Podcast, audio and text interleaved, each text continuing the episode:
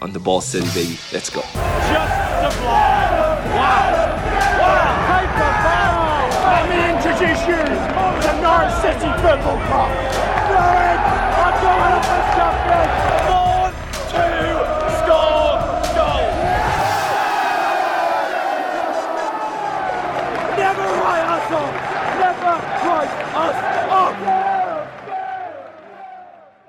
Hello, welcome back to the TNC podcast. Brilliant timing by Chris there as he loses his camera, but we are live and we've got a whole host of things to talk about this evening, including the Luton game, Jamal Lewis, Ben Gibson signing for the Canaries, and what our expectations are for the start of the new season. Chris has just departed. Um, hopefully, he will be back shortly. Uh, I'm not sure what has happened there. That is about as organised as Norwich City's defensive line today. Uh, here he is once again. Let's add him back in. Chris, good to see you. I was just saying, mate, that was about as organised as uh, Norwich City's defensive line. You're not going to believe this, Jack.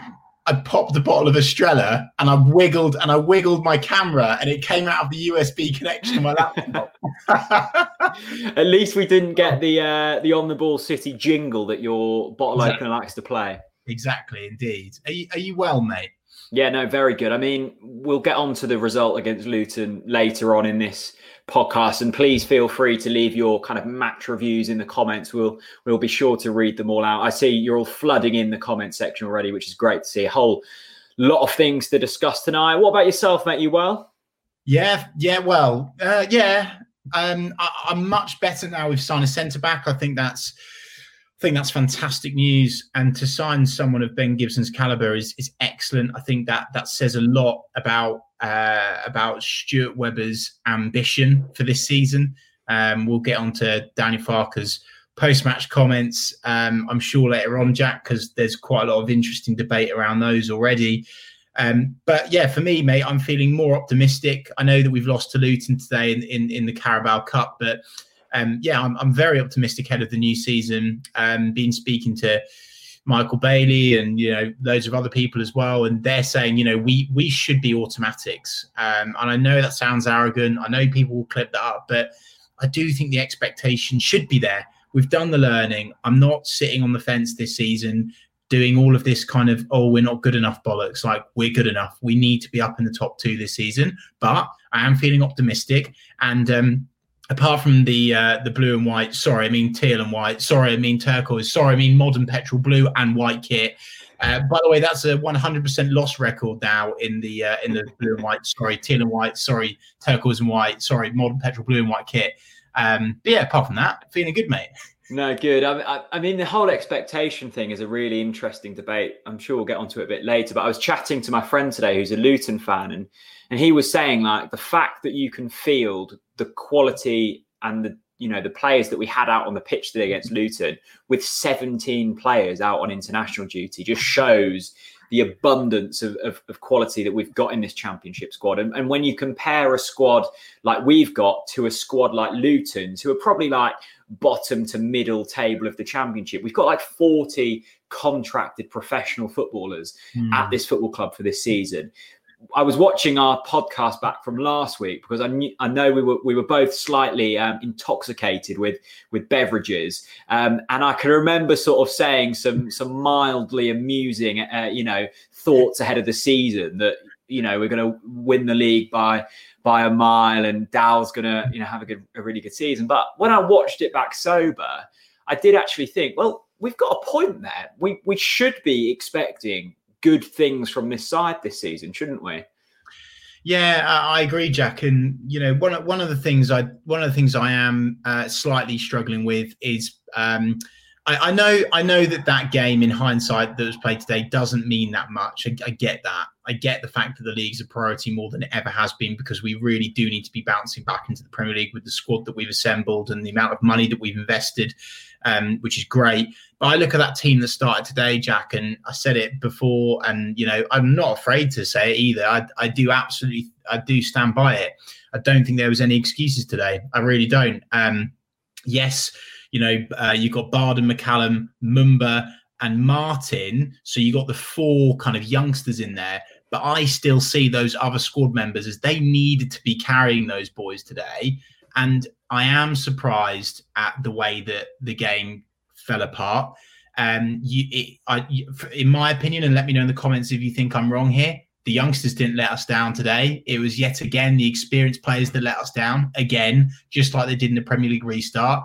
And I'm trying to not get on their backs because it doesn't mean that much. But I am just a little bit frustrated because you know we still played Tim Klose and Christoph Zimmermann today, Stiepermann, Tettey, Hugill, who we signed on, on big money for Norwich as well, right? By the way, Dowell, fantastic to see him score today. He did all of the, all that he could do today. But I must admit, Jack, I, I, I do feel a bit frustrated at the result today because um, I, I do genuinely think that team, regardless of the amount of people that were missing, should have done better. They should have done better. Um, and I know it doesn't mean that much, but I, I am struggling with. There's all. I think there's there's this Premier League hangover thing, isn't there? Right, and even Farke's comments post match, it's like he's still stuck on on on that auto tune that he was in in the Premier League restart. So I really hope that the first league game we win, and then we dispel of all of that crappy attitude. Yeah, no, completely agree. I mean, we've touched on Luton there. We'll be talking in depth about today's Luton game. We've, of course, got the Ben Gibson news to discuss and the big news uh, breaking today that Jamal Lewis looks to be going up north to Newcastle. Um, we'll be talking about all of that. If you do want to get your comments definitely read out, there's tons flooding in. We'll try and get through them. We've got a Ko-fi page. Um, let me come over this way. Um, you can find it in the link top line of the description. It is a one off donation service, although you can now do monthly PayPal or debit card um, three pound donation or more if you want, and you can leave your message, and we'll get them read out on there. The link is in the top line of the description. Absolutely, um, you know, you don't have to, but if you've got a couple of um, pounds sitting around, then we would much appreciate it. We touched on the comments there um, from Daniel Farke. First of all, hello to everyone. Richard Churchyard says, Hello, boys. Good to see you, my friend. Barry Lee Cullis, evening, chaps. Um, Chris comes back. We need to see a rant. He is back, and I'm sure there'll be a rant this evening. It might be coming right up. Let's see what Daniel Farke had to say after today's defeat to Luton. This is the quote from Connor Southwell, friend of the channel. Um, he said, We are not a big favourite for winning the title or something like this. We will have to work unbelievably hard for every point, and we definitely need our best players. I think that was proved in this game. Now, Chris, the, the season in which we won the title in the championship, Farke was very much playing it down, even until the last kind of game of the season. He was saying we need to play our best football. You know, we're not favourites to go up. We get into the Premier League. He was saying from the start, we're favourites to go down for a reason. This season, it's the same kind of um, you know, mentality from the off, and that is we're not favourites. I mean, if you look at the bookies, we're not favourites. I think we're about third favourites behind Watford and Brentford at the moment. But um, you know, money's pouring in f- from us. A lot of pundits are saying we should be going up. I think fans are expecting big things. We've, you know, invested a bit of money in the squad this time around. What do you make of them comments? Um, look, it, it, it's it's not worthy of a full-on rant, but I am slightly worried um, that, as I've said already, I've hinted at it. You know, in the Premier League restart. I, I really want to try and move on from that, so I want to stop mentioning it. But that was just such a poisonous, horrible cycle of nonsense. Um, not just the players' performances, but also the post-match press conferences as well, and what Daniel was saying, and how he was reacting, how the players were reacting, how the whole club was reacting. I think in that restart period was disappointing, but I think I, I, I, kind of actually would possibly flip it. I'm thinking potentially, and let me know in the comments what you would do if you were Daniel Farke. But I would be saying, right, boys, half of you sitting in this change room now, you've already got a medal round your neck. Not not the medal for this season, but the medal that we've won. We've lifted that trophy. We've felt what it feels like. We know what it takes. So we don't have to do this kind of blase nonsense of like, I, I just don't understand it because we we know that we can win the league. We know we've got what it takes to do it. We know that we've got more tools than ever before to do it, not just personnel but behind the scenes. So that's not an excuse anymore.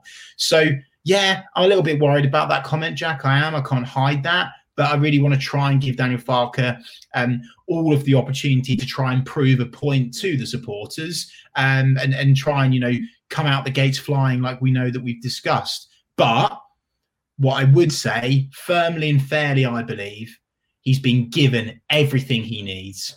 Everything. Yeah. They've signed a whole new outfield team, Jack. The club is in profit. We're super healthy. He's probably got all of the personnel he wants.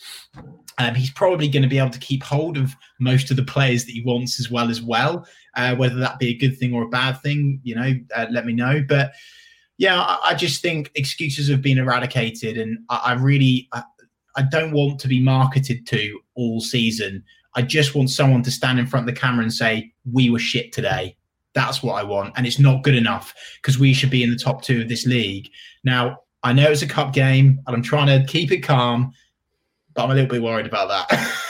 yeah, I, I think it's just classic Daniel sort of mind games, isn't it? Managing expectation to to a certain degree and kind of taking the, the heat off his players a little bit. We know that Stuart and Daniel will be expecting big things from this side this season. As you mm. mentioned there, Chris, I think this is the first season in Farke and Webber's reign, which is, you know, kind of four seasons in now, or this is going into the fourth season, that the squad is there and we are going, right, the tools are there, now deliver. The promotion campaign. Mm you know, we just went way above expectation. The relegation last season was uh, the, the squad wasn't there. We didn't invest. This now is the season that you could argue we've been building up to. Jack, I was just going to say there's a fantastic comment on Facebook um, from Michael J. Garwood. It makes a lot of sense and will will hopefully settle people down if they're feeling a bit angry about today's result potentially. In 2013, we lost to Luton, then non-league, I think. I think that's correct. Correct, yeah. in the FA Cup, that was so embarrassing, wasn't it, Michael? We finished 11th in the Premier League. Was that 11th or 12th? But I get the point. You know, t- today was annoying, but not reflective of anything going forwards. I think that's a very sensible comment, Jack. What do you think? Yeah, no, I completely agree. That um, that cup game was, I think Scott Rendell scored for Luton. Harry Kane played for us that day and didn't make too much of an impact. Yeah, I think it's slightly different looking at that. That was under Paul Lambert, wasn't it? And and Lambert never took the cup competitions too seriously. Farke does like the cup competitions. We've seen him take these cup competitions quite seriously in recent years. What I would say though is if you look at the Carabao Cup schedule, if we had have won today's game and then say progress through the next round, you do have the possibility of playing five cup games in the month of September. We've already got, you know, weekend, midweek fixtures in the league. If you then add the cup games on top of that, you've got such a packed schedule. And to be honest, I would have liked to have seen a better performance today. Of course, I would have done. But I don't think it's the end of the world that we're out. Do you know what today kind of reminds me of, Jack, a little bit? And I want to, um, I keep reminding myself of the Premier League restart again, but when we fielded that really odd team, I think it might have been the game before the United game, which I can't actually remember which one that was. Was it possibly Everton at home? Can't remember. Mm, sorry. Yeah. Okay.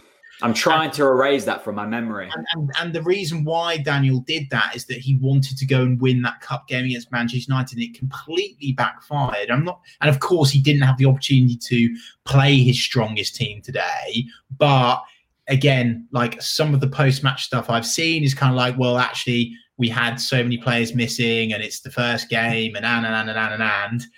I don't know. That to me, that smells a bit with the players that we've had um, on that pitch today. It does smell a bit. You know who I'm really con- I, I cannot hide my concern for this player, Jack. And I know that you got some stick for tweeting it, but I understood why you did.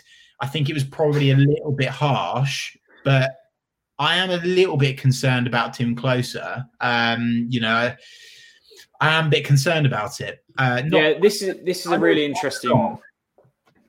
This is a really interesting point, Tim Klose. I, I, think you know he played today. He he hobbled off with I think it was a dead leg, so it's not like a serious injury, but the injuries are certainly in the back of my mind. So I tweeted that out, and I got a really interesting response actually from um, Dan Emery. And this is it here. I'll read it. Uh, I find the difference in perception of Hanley and Klose really intriguing. In the last three seasons for Norwich City, games played: Tim Klose 83, Grant Hanley 62.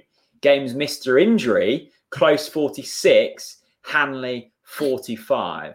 Uh, and WhoScored ratings, which I don't really like to read into too much. Um, Klose outperforming Hanley in both seasons. So, in terms of games missed, missed through injury in the past three seasons, Hanley and Klose are pretty much identical.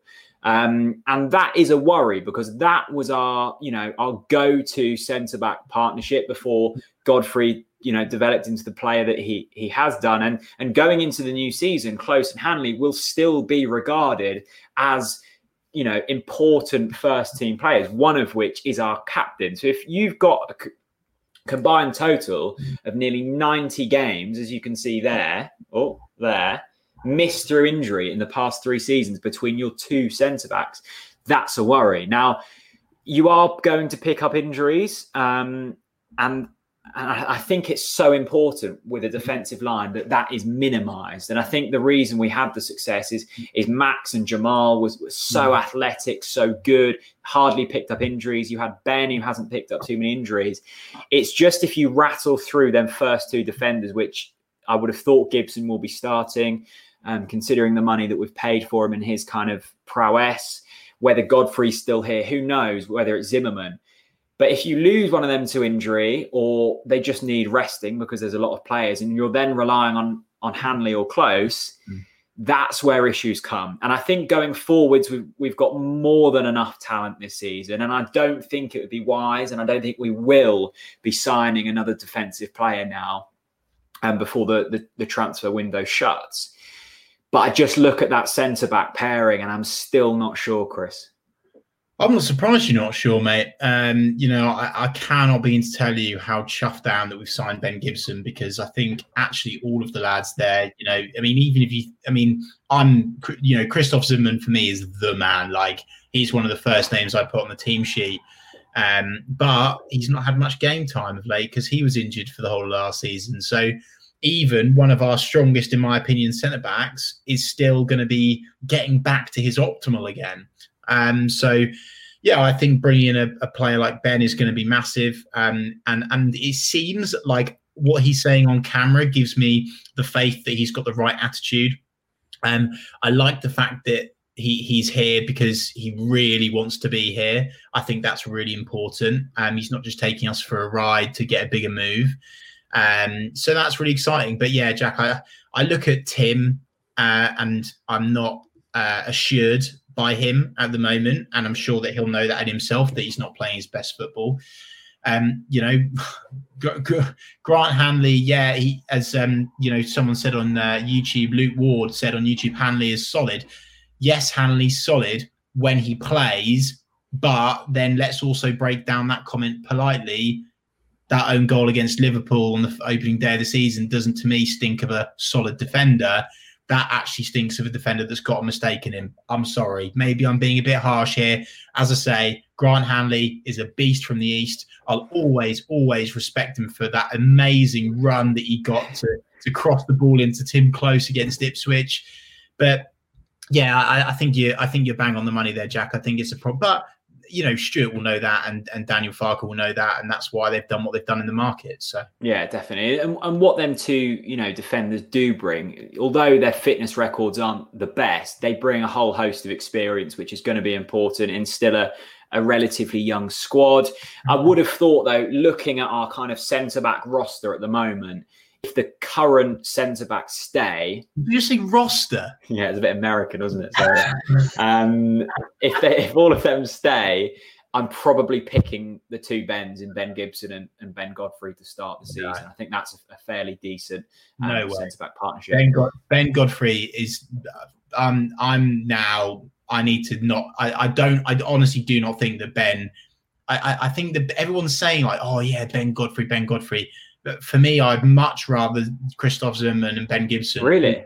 Oh, oh, mate, hundred percent. I I just think from what I've seen in preseason of Ben, I don't think he's ready to start for Norwich. I'm sorry. Let really? me know.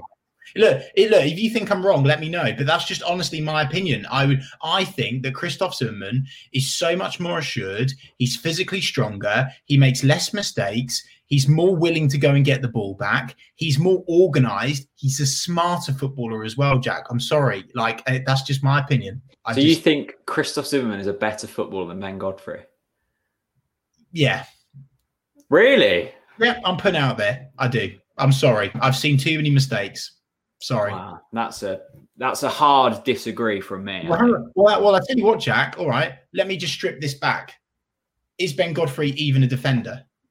Well, I, I think that still remains to be seen, doesn't it? Actually, yeah, Christoph Zimmermann's a better defender because there's still this debate of is Ben actually a midfielder or a defender still. So for me, it's Well, let us know what you think in, in the comment section. Just swaying away from football quickly. Sean Mike, um, Sean Marshall Nickel says, "Congratulations to Tommy Trybull." Yes, congratulations to uh, to Anna and Tom. Their uh, baby was safely delivered, I think, yesterday, and uh, and I saw the club sent a lovely bunch of flowers to them. Lovely touch from Norwich City. It, it doesn't look like Tom will be at the club next season, so um, best of best of luck to to Tom and Anna wherever they uh, wherever they decide to settle with with their new baby. Um, wow, Albert says, agree, Chris. Ben Godfrey is in the wrong sport. no, no, no, no, no, no. Cheese on toast says Godfrey cannot defend. James Young says Zimmermann is more vocal and a better leader. He must start. Yeah. Wow, I wasn't expecting that reaction. I, I, I must admit, Chris, I, I, I prefer Ben Godfrey. I think to, to Christoph. I love Christoph. I, Based I on think- what? No, no, no, no. Right. Let's do the old top. Let's like seriously. Let's do let's do a top trump. Comp- let's get the old top trumps out here. Okay. Who's better at making tackles, Christoph Zimmermann or Ben Godfrey? I think in in terms of what reading the game or No, no, no, no, no. We're not reading the game. That's intelligence. That's a different se- section. Okay. like if you wanted to if a if a player is through on goal who do you want to be following that player ben or zim? Bit Ben. I think Ben's got more strength. He's got um, Oh, more no, pace. faster. He's faster. I'll give you that. He's definitely faster. But i don't necessarily think that you need pace as a centre like that much pace as a centre back Well, I guess you, I guess your argument would be, you don't need pace if you read the game well, and you're saying that Christoph reads the game. Sam says Ben Godfrey is the best centre back or CDM in the whole championship. Debate that one, lads. Well, I, look, if Ben Godfrey is being valued at 30 million pounds, which Nor- Norwich City were valuing him at, then that would probably make him, other than Ben White, well, he's not in the championship anymore. That would make him the most valuable defender, I would have thought. You've got Pontus Jansson, who I know you're a big fan of, Chris. Absolute wanker look look ben i, I really Okay, sorry, I'm going to quickly interrupt again. This does on. back your point up, though. Jonathan Parker says, "Watch the goals back." I bet Godfrey is responsible for more in terms of losing opposition players. Well, yeah, I, I guess that is a fair point. I remember the goals against Burnley Hmm. uh, and Watford. I think Ben was responsible for them. Look. This is an argument that is probably a bit late that, that we're having. Our first championship game of the season is is a week away. Um, loads of debate though, Jack. Honestly, in the in the comments now, so many people are, are debating it, and that's what we love to see. You know, a bit of debate, and you know, I think it's a, it, again like it's a great luxury. You've got a homegrown player that's supposedly valued at between twenty five and thirty million pounds that can play the ball out from the back, and it's got a bit of prowess about him, and and is a and is a leader. Ben Godfrey is a leader, particularly with the younger players as well. Um, it's a it's a great thing for Daniel Farke that he's got that option. Um, but it just, in my opinion, it's it's Christoph and Ben Gibson. And by the way, Ben Gibson is everyone's saying, well, Ben Gibson's got to go straight straight in. He might not be ready, which I don't know. Uh, in a funny sort of way, he might need to maybe like adjust to Norwich. I don't know. Like you know, we we, we could well see against Huddersfield Ben uh, Ben Godfrey alongside Christoph Simon. And I'd yeah, be well, happy- I would I be mean, happy. Yeah, Ben Gibson hasn't played too much football in the past, you know, couple of seasons. This is a good point from Ben Huntley. He says we're too unorganised defensively. Has to stop if we want to go up. Well, you know, we're looking at individual players here. Maybe it's a defensive system that we should be looking at. Maybe Ben is he's asked too much of as a defender. I was reading um, uh, an article from Michael Bailey on the Athletic, which was kind of explaining the the um, the role of Max Aarons and Jamal Lewis and I think he was taking um, an example from it was one of the games towards the end of last season that we lost. We lost every game towards the end of last season. But he was essentially saying when we conceded a goal, Daniel's um, you know message to Max was keep doing what you're doing, keep pushing high up the pitch. He wasn't too fussed that we'd conceded that goal, and you can get away with that in the championship because we will more often than not outscore teams. You can't get away with that in the Premier League. So maybe Daniel is okay with being slightly unorganized defensively. If that means going forwards, will be far better. It's going to be really interesting to see. Mm-hmm. Let's talk about another defender that's been, you know, talk of the town today, and that is Jamal Lewis. He looks likely, if not certain, to be going to Newcastle United. Um, according to the Athletic and Michael Bailey, Norwich have accepted a 13.5 million pound bid. Um, with the potential to rise significantly depending on performance related add ons. Norwich will also have a significant sell on clause. Now, we spoke weeks ago, Chris, about Jamal to Liverpool. We valued him at 20 million pounds. Liverpool weren't budging from their 10 million pound bid and a couple of million of add-ons. So it would have been about 12 million pounds in total. This bid with add-ons and with sell-on clauses probably will reach that 20 million pound mark. Mm. For me, it's a good deal for the club. I'm not sure it's an amazing deal for Jamal, considering you know Newcastle's ownership and structure. I'm not even sure they'll be in the Premier League in a, in a season. Um, in a season's time, but it, he will be playing Premier League football, and we can all agree that is where he deserves to be playing football. What's your kind of uh, take on the on that initial news? Uh, well, first of all, I, I, you know, if it's official and it's done, I wish Jamal all the best of luck. Um, fantastic player, fantastic person, such a kind guy. I've said a million and one times in this channel that he's the nicest guy in the Norwich squad. He's always got a smile on his face, always got time for everyone, uh, fans, and you know, I, I, think he's a top, top man, and and and I, and I love that. I do love that. Um, I think that he was one of the yes, all right, he was caught out a few times at the highest level in the Premier League, but that's to be expected when the midfield were non-existent, uh, particularly in the Premier League restart. Um, so yeah, I, I, think yeah, I'm disappointed to lose a player like Jamal. Um, but we've got so much cover. Uh, we've got so much cover there now, and, and actually, it's the same for Maxi as well. Like everyone knows, I love Max, but we've got cover there. So if he goes, it's right for the club, and and actually, I'm I'm okay with it um, you know, it, it, makes sense. For me, though, Jack, I kind of, I, well, I don't, I completely disagree with your comment about Newcastle. I think that that's, I think that that is completely wrong. I think Newcastle, um, of course, on the last couple of seasons have flirted with relegation a little bit. I think that what Steve Bruce has done since he's been in is is very impressive because um, they had a Rafa Benitez hangover. Um, I think he's starting to win. From my observations, he's starting to win over their supporters now.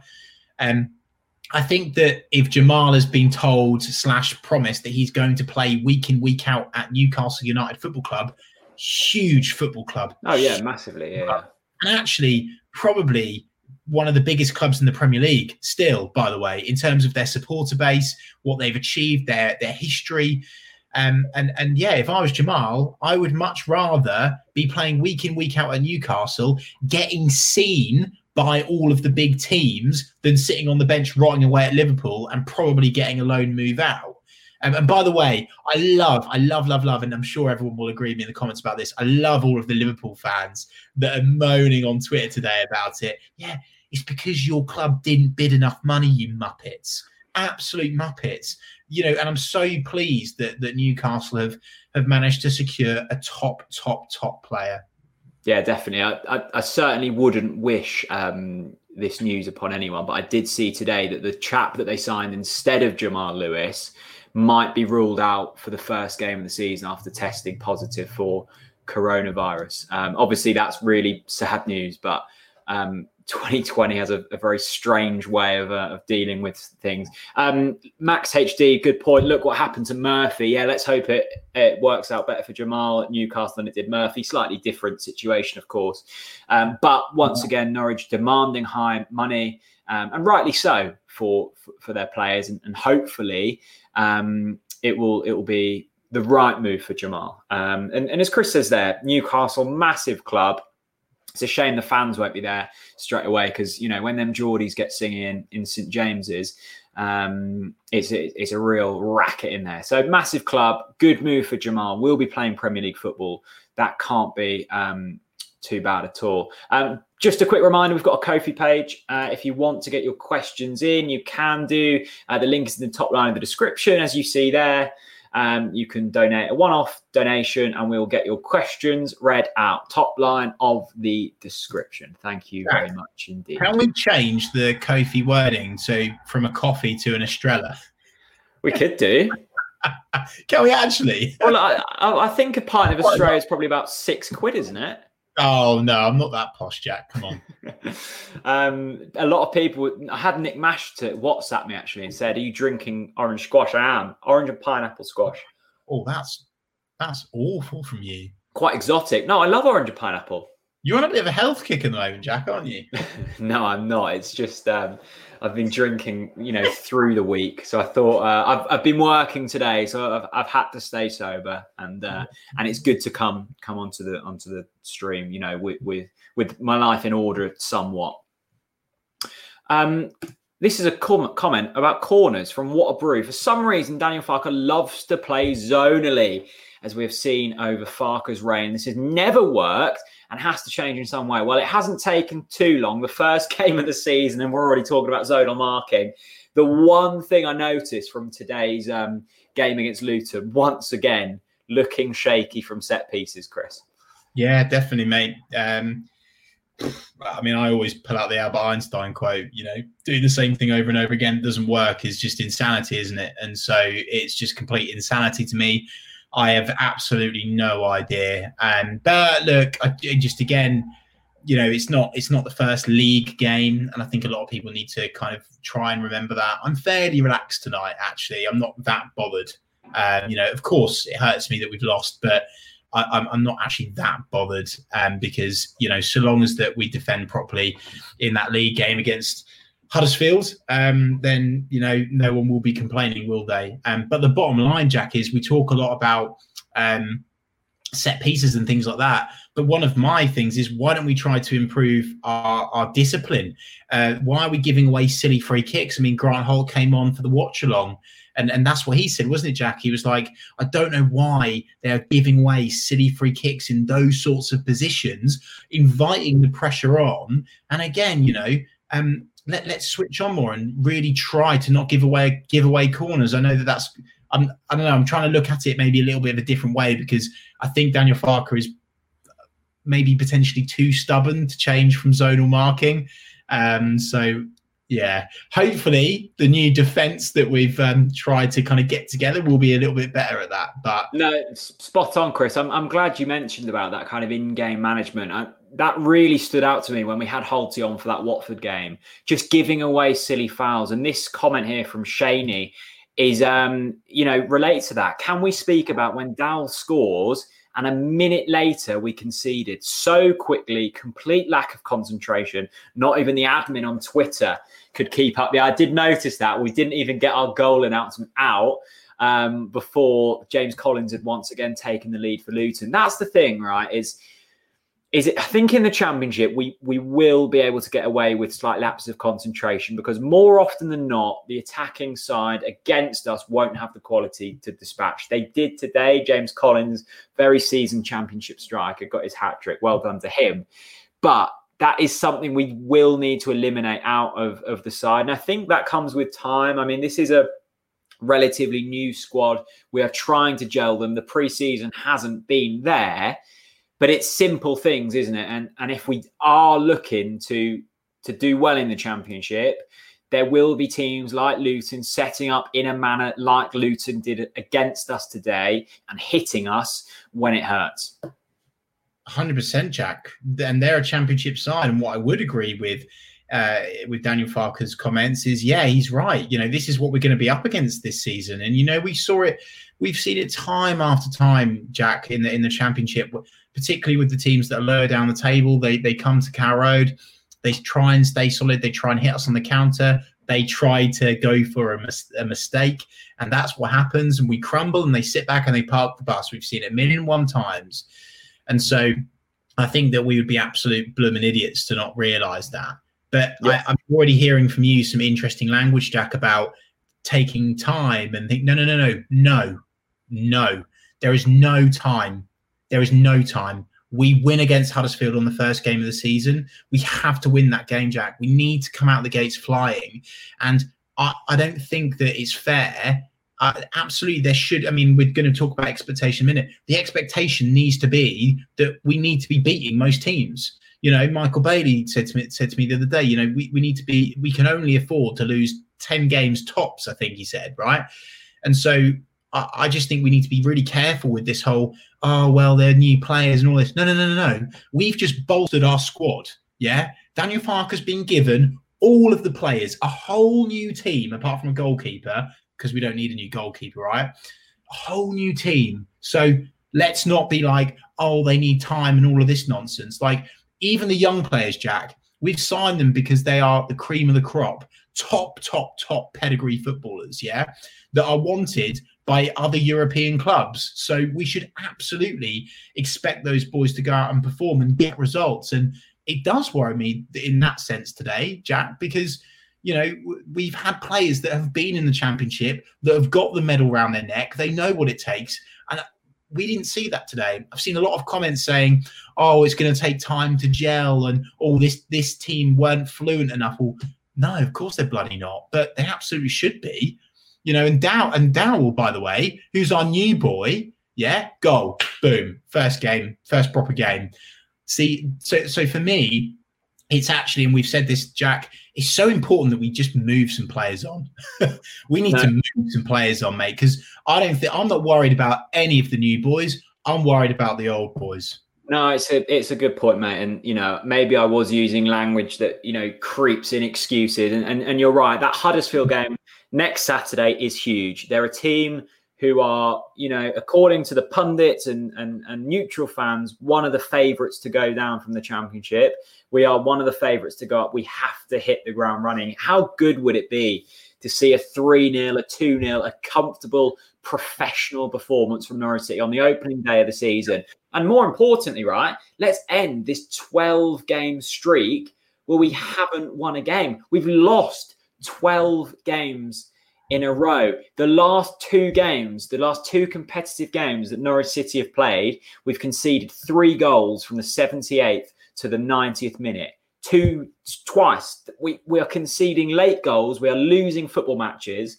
That is a mental thing more than anything. Um, we have to get that out of our system, and, and it's so important, as Chris said there, that we make make that happen on the first game of the season against Huddersfield. Hopefully, look, today was a glorified preseason game. We had a, a very changed squad out there, and it will be very different next week. But there are certain traits that I need to see gone. A quick um, thank you to Roger from Florida, who was um, donated on Ko-fi. He hasn't left a question. So, Roger, if you do want a que- uh, question answered, mate, then um, drop me an email or, or, or something, or in the Facebook group that you that you get into uh, when you donate on Ko-fi. So, thank you um, very much. Uh, Niall says, "Would you take a point against Huddersfield? Stop the rot."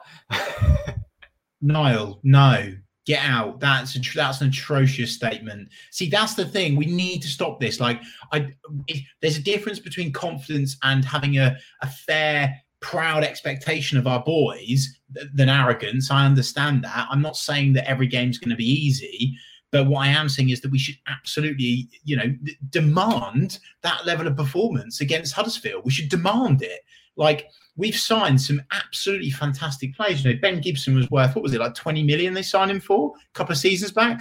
Am I barking up the wrong tree? Uh. I think it was about ten, yeah, but a lot of money. I got that completely wrong. But you get the point. He's still a really, you know, really, really, really valuable footballer. And, you know, so we should demand more. You know, Jack, something that I'm really worried about, and St. John Harrison Brown says, you know, along them lines, three points a must. The minute we let our standards drop, we're destined for mid-table. Yeah, hundred percent. And you know, it'd be very interesting to see um, how Daniel Farke puts himself about the season, and in line with that, a very interesting comment. And I've been thinking about this for a long time. Um, from St John Dubai on uh, Periscope via Twitter, Jack, uh, eight thirty-seven p.m. says, "Oh no, it was actually one above that, Jack. It was uh, Oh. today, today was not good enough. Farke has question marks about can he motivate his side. No excuses. And we and I said this before, mate, that you know this is why it's so important that we can that we move players on because I would say I would agree I would agree with you, um, commenter. I'm not sure your name is actually St John Dubai. Um, I would agree. It was. Uh, yeah, but I'd agree with you uh, actually because it's very obvious that in in the Premier League restart that he couldn't motivate his players, and what we saw today was a team mostly full of the players in in that in that time, and again we couldn't get a result. You know, and Jack, something that I find really fascinating is there's all of this talk now about um, oh, who's going to start for the first game against Huddersfield? And everyone's getting really excited, which is great. But I'm really fascinated by the opinion of we're starting people have put out squads that played in the Premier League, like full squads, like minus minus Dowell.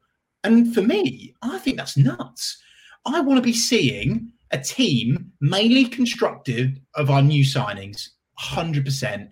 Even if, even if risk of throwing them in too quickly all at once. What? Yeah, but what? If we if there's a risk of throwing them in again, wrong language to use, Jack. Why the fuck did we sign them? Yeah, they're, they're not good enough if, if we if we honestly if they're not prepared to be thrown in they're not good enough and you know and, and i'll give you an example of this jack yeah Bali Mumba. Everyone's saying, "Oh, he's not ready. He's not ready. Oh, is he going to go out on loan?"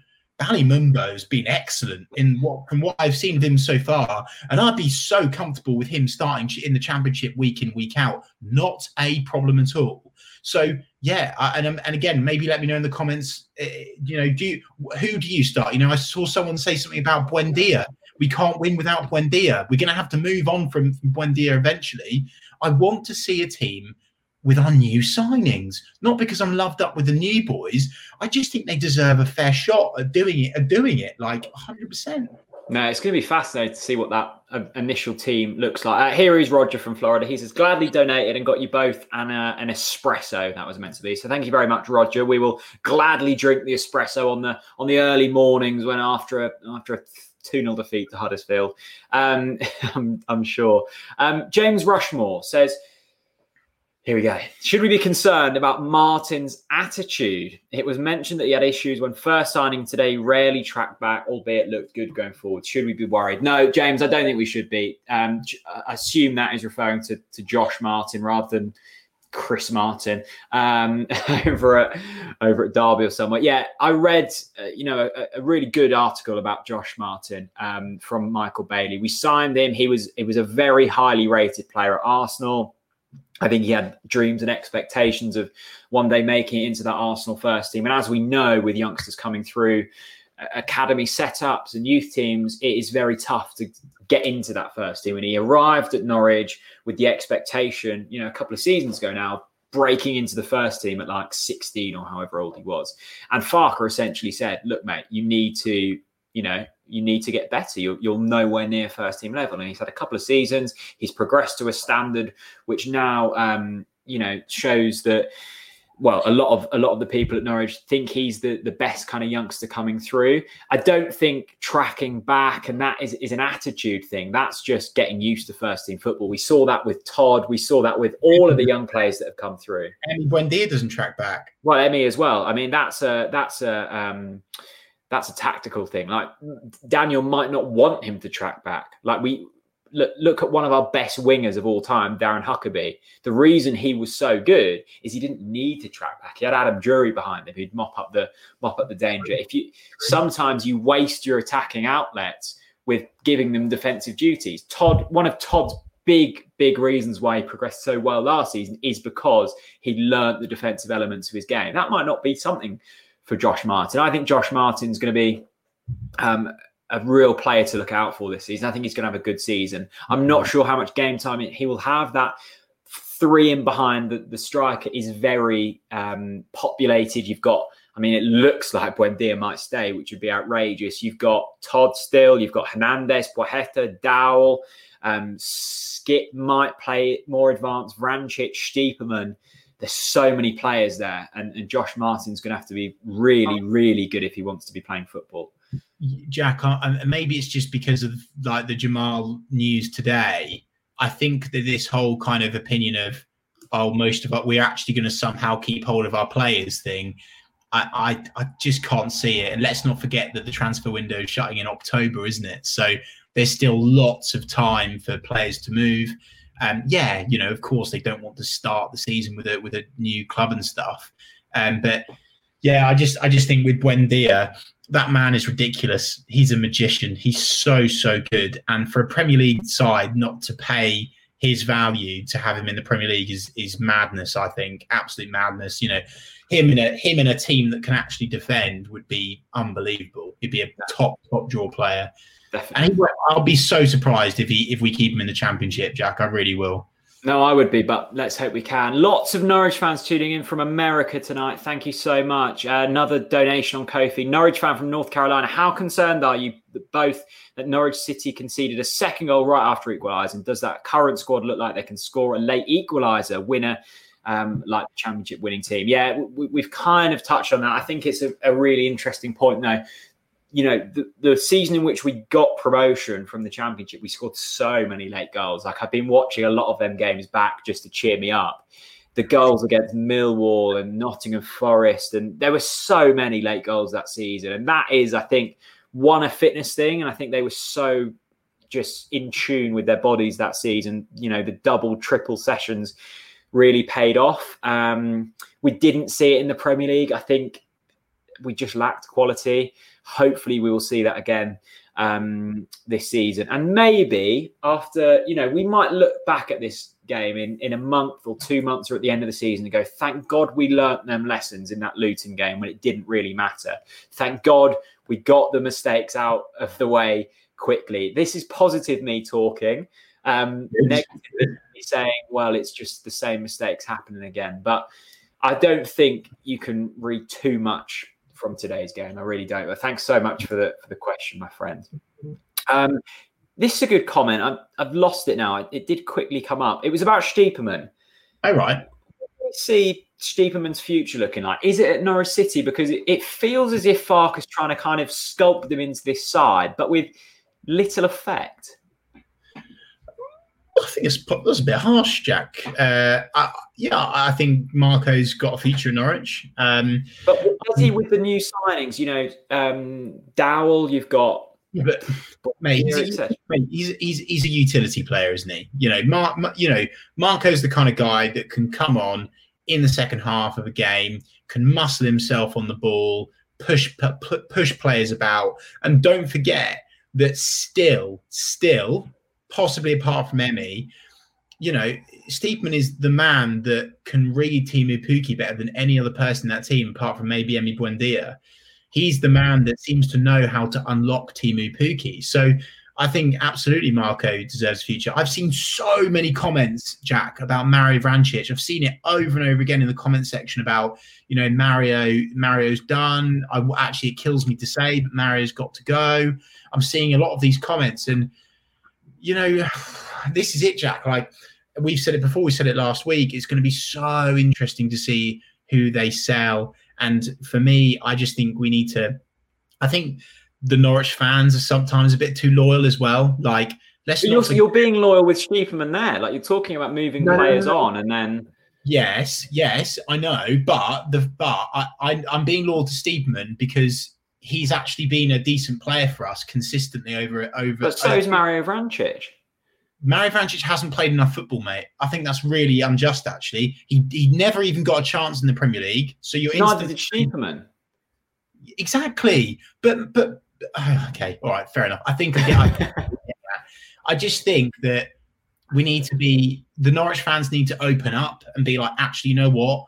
This might be quite good to move on these players. Like for example, everyone didn't care when when they said about Tom Trybull going. All of a sudden, Tom Trybull had an attitude problem and all this nonsense. Yeah, that you know it's okay. You know, Tom's been at the club for a period of time.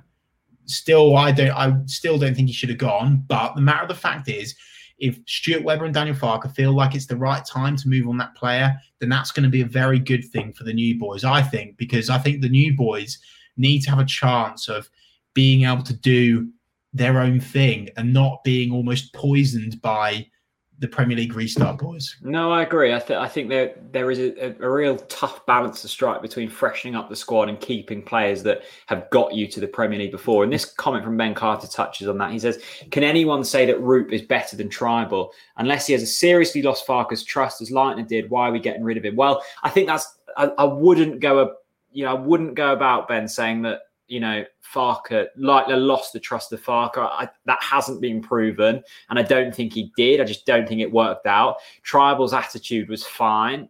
That there's no hard feelings there between him and Daniel Farke. You know, teams change, players change, players need different things from clubs. Leitner and Trybull will go on to have successful careers wherever they are elsewhere, and they have done all that they needed to do for Norwich City. Touching on Rupp, I'm still not sold on Lukas Rupp. I, I, don't. I think there is a player in there somewhere. If you really dig deep enough, I mean, you. I think you've got to do a lot of digging to find that player. Um, I just I don't see what he brings. I think when I was really criticising Mario Vrancic when we first signed him, when I was saying, oh, he's slowing the, you know, the play down, uh, there was something there that I could see, and that eventually came out with Lukas Rupp. I just think he's bang average, and I, you know, that's not well, it is a bad thing. I, I, can't see him playing many many games for Norwich this season. Not with Sorensen and Skipp um, and players like that ahead of him. I, I, don't think Lukas Rupp's got too much of a future at Norwich City. I really don't. Not with Skipp. Uh, I, I, think Oliver Skipp is definitely the the man in that position, hundred mm. percent. I totally agree with that comment. I totally agree. Trybull over Rupp all day. I'm sorry, you know, and I've been battered for my opinions on, on Rupp. I think that again, I guess he could be a useful player, and and I hope I hope Jack that we're completely wrong. I hope that Lukas proves us wrong. But you know what I'm finding really interesting looking at social media? There's all of these people saying, um, "Oh, I think Rupp had a good game today," and they're saying it like that, like, "Oh, I think Rupp had a good game today." Mm. it's like, so uh, trying to be edgy it's well not only are you trying to be edgy you're also trying to convince yourself yeah. So for me, it's obvious. Like no one's necessarily saying, "Oh, Dowell had a good game today," because it's so obvious that he's a top draw player. Whereas I think with with I, I, see with a lot of supporters, they're like they're always saying, "Oh, Rupp had an all right game today," and it's like, well, yeah, no shit, he, he probably should have an all right game. Coming where he's come from, um, you know. It, so yeah, I, I haven't really got any expectations of Lukas, sadly, for this season, but I hope that we're wrong. Yeah, agree. Um, a Ko-fi supporter, I haven't left your name. Sorry about that. Says TNT better than anything on terrestrial TV tonight. Well, then I don't know. I don't know about that. I think there's probably repeats of Homes Under the Hammer on somewhere, and I think I'd be watching. You know, Dion take take you up to the, the bedroom at the top of the stairs above this. But thank you very much for watching, and uh, and let me know your name privately if you don't want it read out. Thanks very much. Um, yeah, Mike Parker says um, Rupp's second rate at best. Anyone who has watched him can see that. Yeah, I'm not going to cause a pile on. I don't think. Well, we did sign him to try and keep us in the Premier League, and, and that was just you know another area of um, of the poor recruitment. Uh, George Tyler says, "Really will miss Trybull. He would die for the shirt. A true warrior. Yeah, a real warrior. Um, I think he did lack technical ability in in, per, in certain areas of his game, but I think that was made up in other areas." It was Chris. You can't, you know. I know you love Tom Trybull, Mate, that's horrendous from you. It's not though. It's not. That's technical, mate. The last time you pulled out that, Russ Martin burnt you down and took you to the carpet cleaners. About what? So, you, I remember you saying that Russ wasn't technically good enough. I remember that. but to be well, fair, yeah. no, no, mate, mate. Oh, oh, right, I'm like that. I love well, Tom. Tom's gone. Okay, let's not talk about Tom anymore. He's gone. Exactly. He's Jeremy says, "Yeah, Britain's got talent in his arm. Not for me, Clive." Well, in that case, it probably is. I mean, what would you rather, Amanda Holden or Chris Reeve on your television? I know who I'd rather, and that's certainly Chris Reeve. Um, okay, Chris, you know, if you if anyone wants to get their Ko-fi donations in, make sure you do in the next few moments. We'll, we'll probably be going for another, about another 15 minutes. The, we've been doing these live podcasts for quite a while now, and we always say what's going to be coming up in the next week. I'm going to change that question now. The new season is upon us. Preseason mm-hmm. is done. The Carabao Cup is done for the season. We're out. Let's forget about that. Yeah. The championship season starts on Friday night. Our game is Saturday.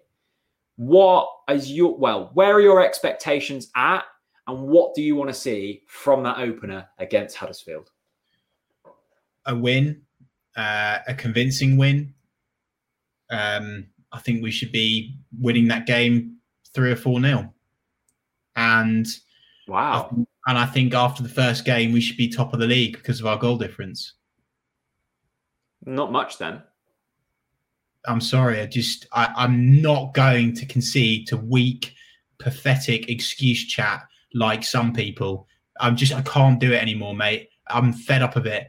There's no excuses. We've signed such good quality. Stuart Webber got burnt big time in the Premier League. A lot of supporters saying, "Oh, Webber out. He's not good enough. He's a joke. He got lucky." Well, by the way, he's done his job, so give him credit. He has lined this up. In my opinion, what he's done and his recruitment team, they've signed a team capable of winning this division. It's as simple as that. He has, signed, mate, he signed enough quality to win this division. I, I struggle to disagree with that. If Watford keep hold of their best players, they're going to be up there too. But I do honestly think that I, I, he's done everything that he can. And now there's a tremendous amount on Daniel Farke to make it work with the new signings. It's as simple as that. We have to come out the gates flying. The supporters need this as well, Jack. Like everyone's talking about the players. I've not heard anyone talk about the fans in a long time, and I'm I'm a bit annoyed about that. Actually, we need this. The supporters should be more selfish and should demand more from our players. We need to see the boys put on convincing displays in the, certainly within the next two, you know, the next three or four games we need to be going hell for leather, attacking teams, new players, different tactics, new ideas, big goals. The fans deserve it, mate. Okay, well, to counter that, we've just had a Ko-fi donation from Simon. He says Farke is on a slippery slope. I feel like he's got too many new signings and doesn't know what to do with them. Four or five would have been enough. Seen it a number of times, load of signings, and it upsets the balance. What do you make of that? I know uh, I can appreciate why Simon has said that. Uh, I think, by the way, Simon says, um, uh, but I think it's too early in the um, in the season to say that Daniel Farke can't get the best out of the new signings. I think that that's that is too harsh, right? But certainly for me, he he needs to know his game plan for the first, like from the Huddersfield game, because that's that's what matters. Yeah, that we've seen in preseason, mate. I, I think we've seen in preseason that, you know, he's got PP, you know, on one. He's got Kieran Dowell dominating play. He's got Bali Mumba putting in solid performances when supposedly he's not good enough and he should be going out on loan because he's not ready. And like, I, I, I, think that Daniel Farke has, I think he does know how to get um, the best out of the new players so far, but we should judge it after the first game. But what I would also say is that we do need to be just a little bit. What's the word? Careful. I just, uh, no, I, I just predict that Daniel Farke is going to be under fire by most of our supporters if he doesn't get a win in the first three games. It's going to be toxic as hell. What? No wins in the first three games? yeah, yeah. Oh like, yeah, definitely. Uh, yeah, hundred percent, mate. But this is the problem when you've been on such a rot and you continue to play the old guard that simply don't cut it anymore. You're asking for trouble. And that's why I'm saying Daniel needs to be using his new signings. I'm sure he will, by the way. You know, he knows more than me and you. He, you know, he knows how to do it. But I do agree with Simon's observations that actually he could be. Because if he if he doesn't pick up results straight away, I think. Yeah, well, I'm I'm surprised that Farke didn't get as much you know stick as he as he did last season. Twelve straight defeats, Norwich fans. That's a, an abysmal record. If that happens at any other club, the manager's gone. Um, so expectations will be high, and if and if we don't start the season on the front foot, there will and should be criticism. Aimed at Daniel Farke. But we're not going to get into that negative chat now. Let's hope we, you know, we win the first few games. We haven't mentioned this actually. George from Aberdeen, thank you so much for the do- uh, donation, George. I hope it's well up in Aberdeen. Drmic, no squad number. Chris must be gutted. Yes. Uh, Josip Drmic, Tom Trybull, and Moritz Leitner were the three players not included on Norwich City shirt numbers, which surprised me a little bit. Not Leitner and Trybull, but Drmic. They are obviously very confident that they can shift him. Now, we should be trying to shift him, but I'm surprised that anyone are willing to pay his wages unless we're just going, look, have him. We'll continue to pay the wages. Just go somewhere. I would use my transfer budget to cancel his contract. really? 100%. Absolute Wow. joke. Simple as that. Well, George from Aberdeen, I'm, I don't think the answer was as was as elongated as you would have liked, but there we go. Um, Chris doesn't um, enjoy Josip Drmic on the pitch, but I know he's got his songs in his Spotify playlist, so there we go. Um, oh, this is a brilliant comment. Actually, I'm glad this has been raised by Harvest Harvesto Game. He says 36 percent of England's under 21 team were Norwich City players. Thoughts on the quality of young players? Yeah, great tweet. I did see this Mhm. on Twitter. England under 21s. Was it last night they played or the night before? With there was Max in there, um, Ben, Todd. Skipp. Was there someone else? Or was that three? Skipp. Skipp as well, of course. Skipp was the fourth. Um, I did see a lovely tweet that was saying, um, I remember Ian Abrahams from Talksport said when we, you know, when we got Farke in, it was a bad decision and it will be harmful to English football. And there we go, thirty-six percent um, of, England's under twenty-one setup now, um, you know, fueled by Norwich City players, which is brilliant. And look, we have such abundance in quality. You look at Max, Todd, Ben, brilliant players. Oliver Skipp on loan. Yeah, he's not our player, but he's playing for us this season. Again, another brilliant player. It, that's so wonderful to see. It really is. So thanks for raising that. And by the way, Daniel Farke deserves credit for that because Yeah, of course. he's blooded those players in, and he is the reason why they're now in that squad. Hundred percent. Um, and this and this is like another reason why I think that the Norwich fans should, um, you know, actually, you know, the- people are talking about Mumba and Sorensen not being quite ready yet and stuff like that. I always draw it back to Max Aarons, and that was a masterstroke by Farke, throwing him in against Ipswich away. By the way, and and since then, poof, just such a such an insane performance level. So I think Daniel Farke deserves tremendous credit for blooding in the young players. He's very good with the younger players, and and for me, that's why I'm going to say it again. Sound like a broken record. Play the youth, play the new players. Let's let's do something different now. It's time to change. No, definitely. And, you look at the young players we've got this season, new players, Poeta, Skipp, Dowell, um, Mumba. Who else have I forgotten? I think the majority of our signings, other than Ben Gibson, were under like 22 years old. So more exciting youngsters. Okay, we'll get one more Ko-fi comment in. Thanks to everyone who's donated, by the way. It means the world to me and Chris. Shaney says, Hi, lads. Good live streams as always. Uh, here is my point. The whole Norwich team simply have to get off to a good start. The first 10 games, in my opinion, is crucial in how our season will go. We must, and I mean must, get off to a winning start to stop the rot. What are your what are your thoughts? Shaney, I completely agree with you. The first 10 games sets the tone. It's like the first hole for a golfer.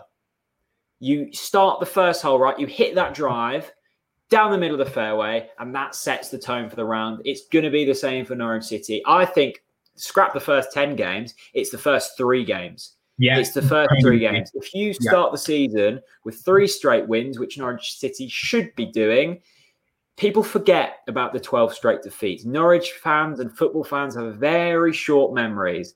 And then it's the positive train. And it's hard to get off the positivity train. Once you're on it, the momentum keeps going. And, uh, and Norwich City could and should then have a good season. If you lose against Huddersfield and off the back of a defeat to Luton, I know you're only a game into the season, but mentally it's all very different. So, yeah, completely agree, Shaney. Uh, a very, very important um, few weeks for Norwich City.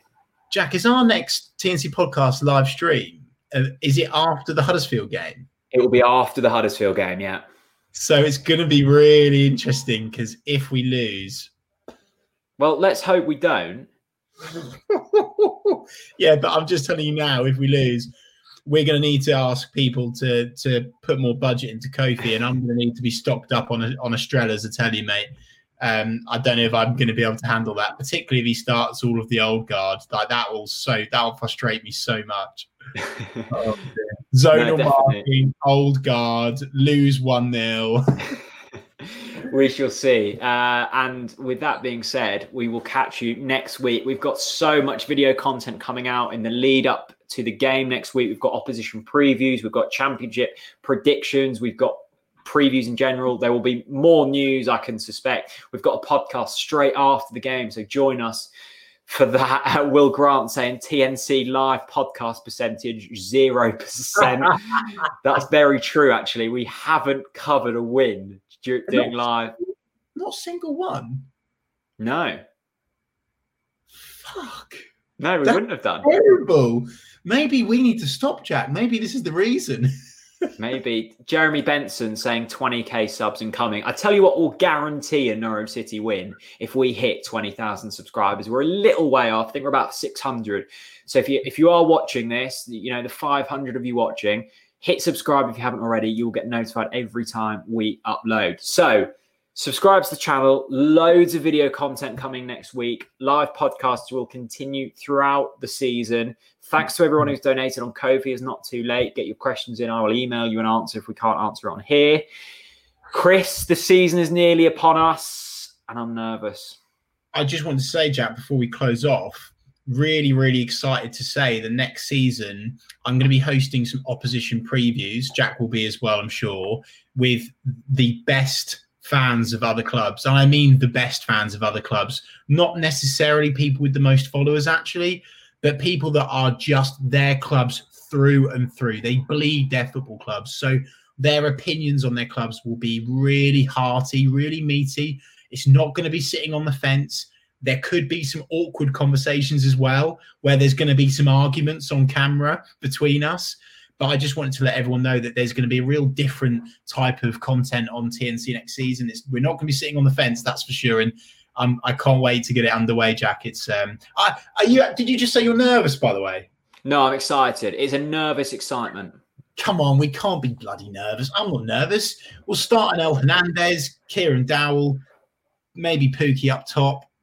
Or do you start a Hugill, by the way?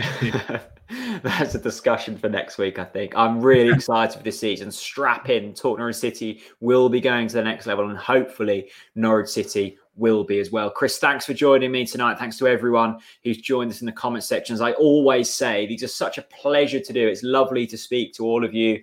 Um, you know, over these podcasts, it's really, really tough not being able to go to Carrow Road at the moment. And hopefully, this is some kind of replacement for the interaction that we all love at the lovely Carrow Road. Thanks for watching. Hit subscribe if you haven't already, and we will see you again next week for Huddersfield, the first game of the championship season. And let's hope we get off to the season with a win.